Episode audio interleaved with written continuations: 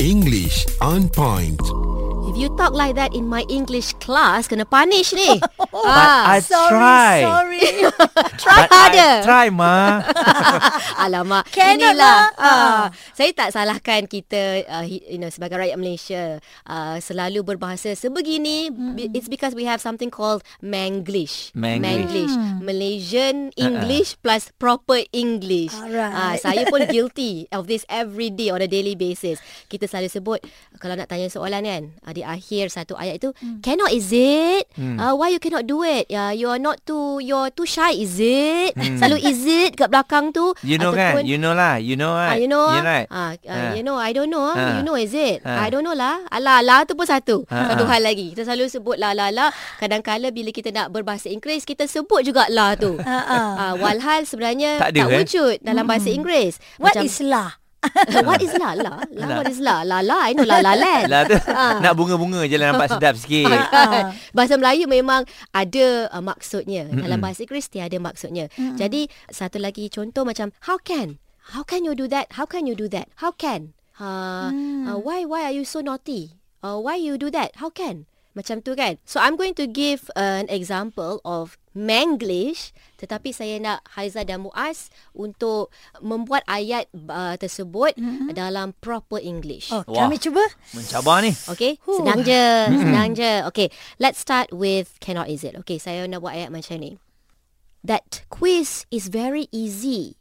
What's wrong with you? You cannot do it, is it? Tak perlu Masalahnya- tukar banyak Ah, ah. pun. Ah, ah. Tak perlu tukar banyak pun. Kalau kita nak uh, cakap sebegitu Ah, ah. dalam proper English, Okay. the questions on that quiz is pretty easy.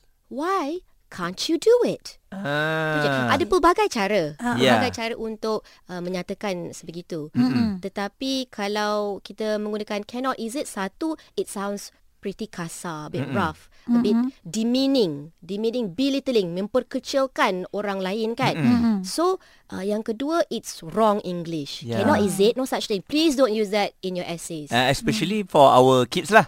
exactly. Yeah. Ya, kita boleh practice dengan anak-anak kita. Ah. Cannot is it? Ah. Okay. Kadang-kadang, kadang-kadang apa yang diorang tulis tu apa yang diorang bercakap hari-hari kan? Betul. Hmm. Okay, can or not, Haiza bagi satu uh, contoh ayat, can or not, hmm. dan Muaz uh, translatekan ke proper English. Okay, can? Okay, can or not lah? Can. You Ah. try first lah. Ya. oh, belum, belum. Dah Manglish. You Ah. try first, can or not? Can or not, lah? Ah, Ah, I don't okay. think so lah. You cannot lah. Ah, okay. Kau dah bagi contoh dah. Ah, Kau bagi betul. dah. ah, ah. Okay, kan? Azhar betulkan. Okay, so Can, can we how use can we say that in proper English? ah, in proper English? Can we use this for our Tak apa, yes, keep going. Can- keep Ah, going. okay? I support you. Can you please be serious? Can or not? Can not? Can or not? Ah. Um, sorry. Can you be serious in a certain situation? Yes, full stop. Ah. Cukup. Ah, Okay, oh, yeah. ah, ah. Can or not? Oh, saya soalan sebenarnya nak soalan tu fikirkan dah ada. saya nak fikir ayat nasib baik full stop. tak perlu. Ayat tu, uh, soalan tu dah ada. ah. Dah kita dah boleh Betul, dengar. kita ambil je Can you kan? please be serious? Question mark. Dah full stop. Dah. Tak payah ter- tak payah tambah. Can or not?